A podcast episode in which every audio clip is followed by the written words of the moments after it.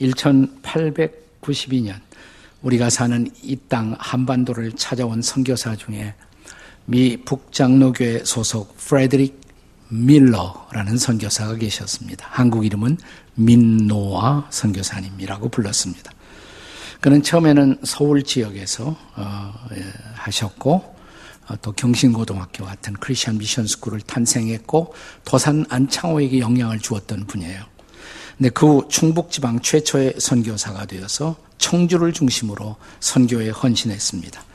그는 입국 6년 만에 첫 번째 아들을 이 땅에서 얻고 그렇게도 기뻐했다고 합니다. 그런데 그 아들이 생후 8개월 만에 하늘나라로 떠나 양화진 선교사 묘지에 그를 묻어야 했습니다. 3년 어, 동안 그는 아들을 잃은 고통을 잊어갈 무렵 어, 다시 1902년 두 번째 아들을 얻고 또 한 번 기뻐했지만 그 둘째 아들도 하루 만에 세상을 떠나갑니다. 다시 둘째 아들을 양화진 동산에 묻어야만 했습니다. 그로부터 1년이 지난 어느 날 이번에는 두 아들을 아이를 잃어버린 슬픔을 이기지 못해 하던 38살 된 사랑하는 그의 아내가 세상을 떠나 두 아이와 함께 그 아내마저 양화진 동산에 묻어야만 했었습니다. 이 모든 과정을 지켜보던 조선 이웃들이 선교사에게 물었다고 합니다. 도대체 당신이 믿고 당신이 전하는 그 예수는 누구란 말입니까? 당신이 믿고 당신이 전하는 그 예수는 누구란 말입니까? 이 질문에 대한 대답으로 밀러 선교사에 의해 작사된 찬송가가 바로 방금 전에 여러분이 불렀던 찬송가 96장 예수님은 누구신가? 바로 이 찬송입니다. 예수님은 누구신가? 우는 자의 위로와 없는 자의 풍성이며 천한 자의 높음과 잡힌 자의 노임되고 우리 기쁨 되시네. 예수님은 누구신가? 약한 자의 강함과 눈먼 자의 빛이시며 병든 자의 고침과 죽은 자의 부활되고 우리 생명 되시네. 말라기 3장 1절에서 말라기 선지자는 당시에 선지자가 직면해 가고 있었던 시대의 어둠, 그 시대의 절망을 직시하면서 그들을 마침내 구원할 언약의 사자가 임할 것이다라고 3장 1절에서 예언했습니다. 그 언약의 사자는 장차 오실 메시아, 바로 그리스도였던 것입니다. 자, 약속된 메시아, 그리스도가 오시면 무슨 일이 일어나겠습니까? 한마디로 말하면 인류의 치유, 또 다른 말로 말하면 인류의 구원이었습니다. 자, 오늘 본문 4장 2절의 말씀이 바로 2000년 전 이 땅에 약속된 그리스도가 오신 이유를 설명합니다. 4장 2절 다 같이 읽겠습니다. 다 함께 시작. 내 이름을 경외하는 너희에게는 공의로운 해가 떠올라서 치료하는 광선을 비추리니 너희가 나가서 외양간에서 나온 송아지 같이 되리라. 아멘. 성탄 크리스마스는 바로 치유의 빛이 되시는 예수 그리스도가 어둠의 세상 속에 오신 날입니다. 여기 그분을 믿고 그분을 영접한 일이 누리게 될 치유의 복된 약속을 어떻게 묘사했습니까? 외양간에서 나온 송아지 같이 뛸 것이다. 라고 선지자는 설명합니다. 실제로 한동안 어두운 외양간에서 한밤을 지냈던 송아지들이 아침이 와서 풀어주면 그 풀밭을 껑충껑충 뛰고 있는 송아지들의 모습을 볼 수가 있다고 합니다. 나를 짓누르던 죄책감에서 내가 노임을 받고 용서받은 그 펄펄 뛸 만한 기쁨. 나를 구속하고 고통스럽게 한 모든 억압에서 해방된 그 펄펄 뛰는 기쁨. 무엇보다 죄인 되었다가 하나님의 자녀로 용서받은 자유인의 그 펄펄 뛰는 기쁨을 묘사한 것입니다. 근데 중요한 것은 이런 기쁨, 이런 치유를 경험하기 위해서 우리가 해야 할 일은 무엇이겠습니까? 여기 본문 말라기서에서 우리에게 제시하고 있는 치유의 두 가지 조건, 혹은 구원의 두 가지 조건이 있습니다. 그 첫째는 그리스도가 공의의 태양으로 오심을 우리가 믿어야 합니다. 여기 선지자는 오실 그리스도, 장차 오실 그리스도를 떠오르는 해다 그랬어요. rising sun, rising sun. 그리스도가 바로 rising sun이시라고. 해가 떠오르면 그 태양은 어둠 속에 있던 모든 것을 폭로합니다. 그때 우리는 둘 중에 하나를 선택하고 결단해야 합니다.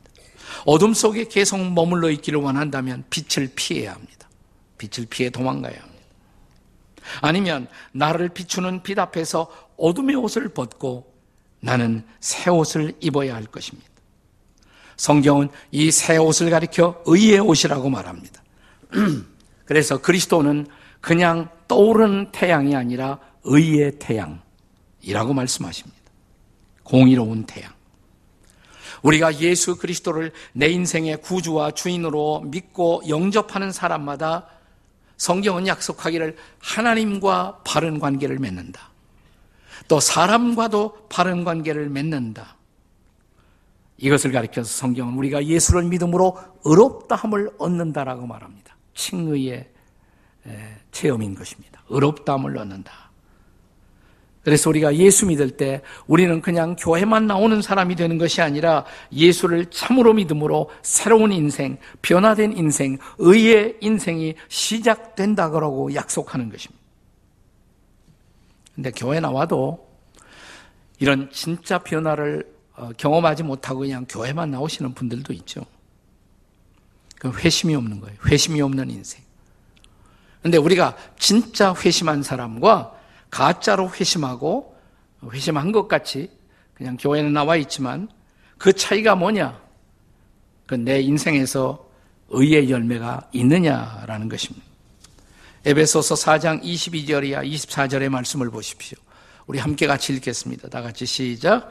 너희는 유혹의 욕심을 따라 썩어져가는 구습을 따르는 옛사람을 벗어버리고 오직 심령이 새롭게 되어 하나님을 따라 그 다음에 의와 진리의 거룩함으로 지으심을 받은 새 사람을 입으라. 새 사람이 어떤 사람이에요? 의의 사람. 그리고 거룩한 사람. 여기 새 사람, 새로워진 사람의 첫 번째 열매가 의의 열매였습니다. 그래서 바울 사도는 빌립보서 1장 11절에서도 하나님의 은혜로 회심한 그의 성도들에게 그의 제자들에게 그들을 위한 바울의 기도를 전달합니다. 자, 빌리포스 1장 11절 같이 읽습니다. 시작. 예수 그리스도로 말미암아 의의 열매가 가득하여 하나님의 영광과 찬송이 되기를 원하노라. 아멘. 오늘 본문에서 말라기 선지자는 당시에도 그 선지자가 살던 그 시대에도 자신을 하나님의 백성으로 자청한 수많은 사람들이 있었지만 진정으로 의의 열매를 맺는 주의 백성들이 보이지 않았던 것입니다. 그래서 말라기 3장 18절에 심판의 때가 온다. 그때는 분별의 때다. 분별의 때가 뭐예요? 의인과 악인이 분별되리라. 이렇게 말합니다. 4장 1절에 오늘 본문의 시작에서도 그 심판의 날에 교만한 사람, 그리고 악을 행하는 자들이 용광로 불에 던지움을 받으리라. 이렇게 말씀합니다. 영국의 유명한 설교가 스폴전 목사님이 어느 날 거리를 걷다가 산책하다가 술 취한 사람 한 사람을 만났습니다. 이 사람이 스폴전 목사님을 알아본 거예요. 그리고 목사님, 목사님, 제가요, 목사님 설교로 회심한 사람입니다. 목사님이 저를 회심시켰어요. 스폴전 목사님은 이 술 취한 사람을 물끄러미 쳐다보시면서 이렇게 유명한 말을 남겼습니다. 그러네요. 확실히 그러네요. 당신은 틀림없이 제가 회심시킨 사람일 것입니다. 주님이 회심시켰다면 그럴 리가 없지요. 제가 회심시켜서 그런 거예요. 네. 그렇습니다. 여러분은, 우리는, 당신은 정말 의의 태양이신 그리스도를 영접하심으로 그 빛 가운데 새로워진 경험을 하셨나요? 성탄, 크리스마스는 예수 그리스도가 의의 태양으로 역사 속에 찾아오신 날, 의의 태양으로 그리스도가 내 마음에 찾아오신 날, 이것이 성탄인 것을 믿으시기 바랍니다. 그런 사람들에게만 메리 크리스마스. 그렇지 않은 사람들은 빨리 회개하고 예수님을 영접하셔야 합니다. 자, 우리가 이런 주님이 우리에게 제공하시는 놀라운 치유를, 구원을 우리가 입기 위해서는 두 번째로 그리스도가 의의 태양이심을 믿을 뿐만 아니라 치유의 이름이신 그리스도를 경외해야 합니다. 치유의 이름이신 그리스도를 경외해야 합니다. 본문 2절에 말라기 선지하는 그리스도가 오시면 치료하는 광선을 비추리라 이렇게 말씀하십니다. 자, 이 말씀을 읽고 있으면 듣고 있으면 이 표현은 마치 오늘날 우리가 병원에 가서 경험하는 방사선 치유를 연상하게 만들죠. 강력한 살균의 광선, 이 우리의 신체의 깊은 곳을 투사하여 바이러스를 정복하고 새살을 돋게 하는 그런 치유를 연상시키는 말씀입니다. 그런데 여기 히브리 원문에서 치유의 광선, 치료하는 광선이라고 말할 때 이 광선이라는 말이 어, 히브리 원어로는 카나프라는 단어로 되어 있어요. 카나프, 카나프.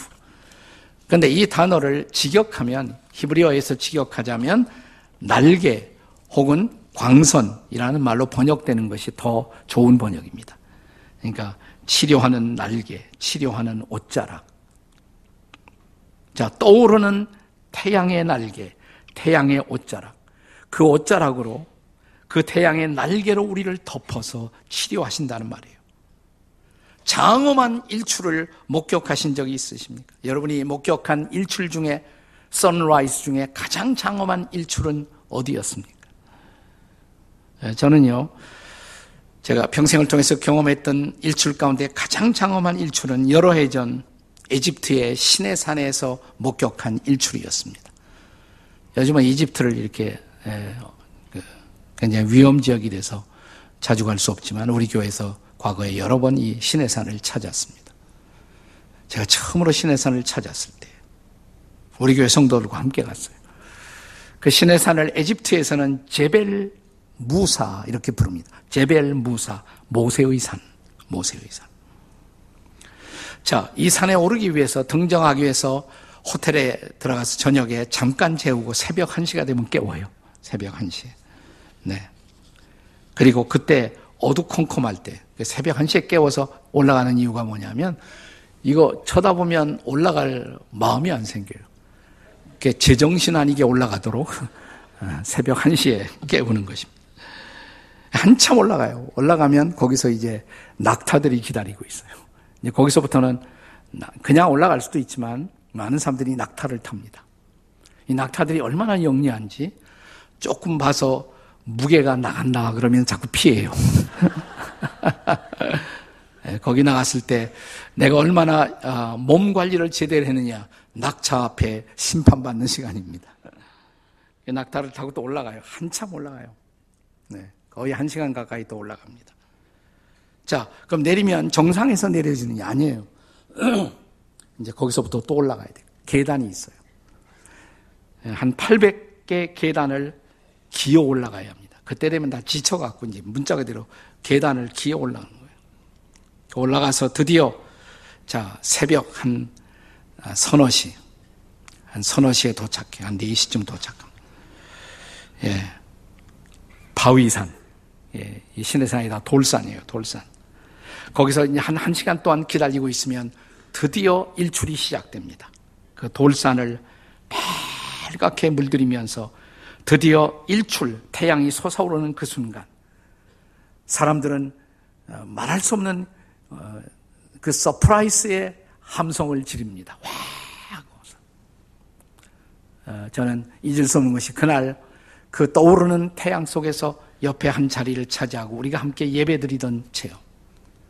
그 산에 임했던 거룩한 하나님의 임재의 날개 아래서 우리가 드렸던 그 새벽의 고귀한 예배, 그 예배를 어떻게 잊을 수가 있을까요? 그리스도의 이름, 예수 그리스도의 이름에는 여러 가지 복합적인 의미가 들어 있습니다. 그의 이름은 구원의 이름입니다. 예수가 구원이죠. 그의 이름은 희망의 이름입니다. 그의 이름은 능력의 이름입니다. 그의 이름은 기도 응답의 열쇠이기도 합니다. 우리는 그리스도의 이름으로 기도하잖아요. 그리스도라는 말의 뜻은 그러나 이 모든 것을 넘어서서 가장 중요한 치유의 이름입니다. 그리스도라는 말의 뜻이 크리스토스, anointed 혹은 anointing, 기름 부음을 받는다는 뜻이죠. 기름 부음도 여러 가지 의미가 있지만 우리가 잘 암송하는 시편 23편에 기름으로 내 머리에 부으셨으니 바르셨으니 목자가 양들을 데리고 저녁 무렵 집에 들어가기 전에 평평한 바위에 양들을 눕힙니다. 그리고 기름을 붓습니다. 네. 기름을 머리에다 부어요. 양들이 하루 동안 경험했던 모든 상처를 씻어주고 치유하는 그것은 선물인 것입니다. 이것은 성령으로 우리를 소생케 하는 치유의 놀라운 상징이 바로 어노인팅, 기름 부음인 것입니다. 그래서 사도 야고보는 우리 주변에 아파하고 힘들어하는 사람들에게 교회 지도자들을 청하여 그들의 기도를 받으라고 말씀하시면서 야고보서 5장 14절에서 이렇게 말하지 않습니까? 같이 읽어요. 시작. 너희 중에 병든 자가 있느냐? 그는 교회의 장로들을 청할 것이요. 그들은 주의 이름으로 기름을 바르며 그를 위하여 기도할지니라.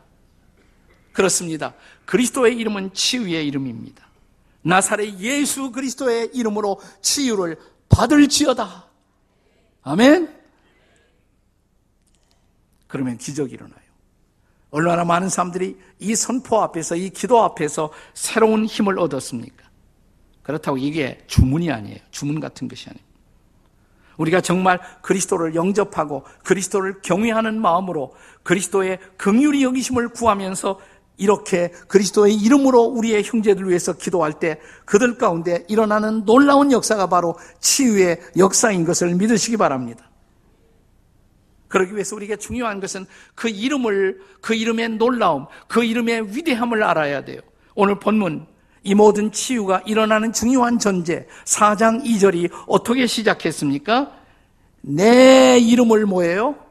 경외하는 너희에게는 이렇게 돼 있어요. 내 이름을 경외하는 너희에게는 공의로운 해가 떠올라 치료하는 광선을 비추리니.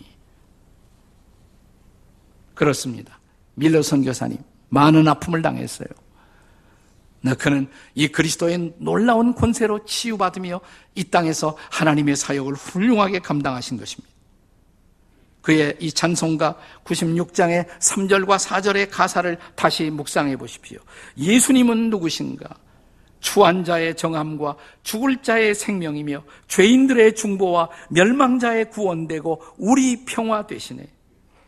예수님은 누구신가?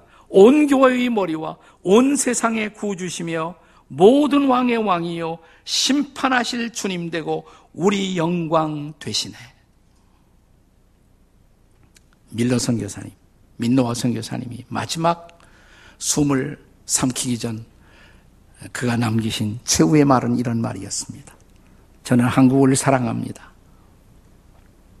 저는 한국에 갔던 것을 후회하지 않습니다. 그리스도를 명을 따라 그분을 섬긴 것은 놀라운 축복이었습니다. 이 치유의 이름은 그리스도. 이 이름을 아시나요? 이번 성탄절에 여러분이 바로 치유의 이름이신 그리스도를 영접하고 그리스도를 믿고 그리스도를 경외한다면 내 인생 가운데서도 우리의 가정에도 그리고 이 한반도에도 놀라운 치유의 역사가 하나님의 은혜가 임하는 성탄절이 될 줄로 믿습니다. 메리 크리스마스. 기도하시겠습니다.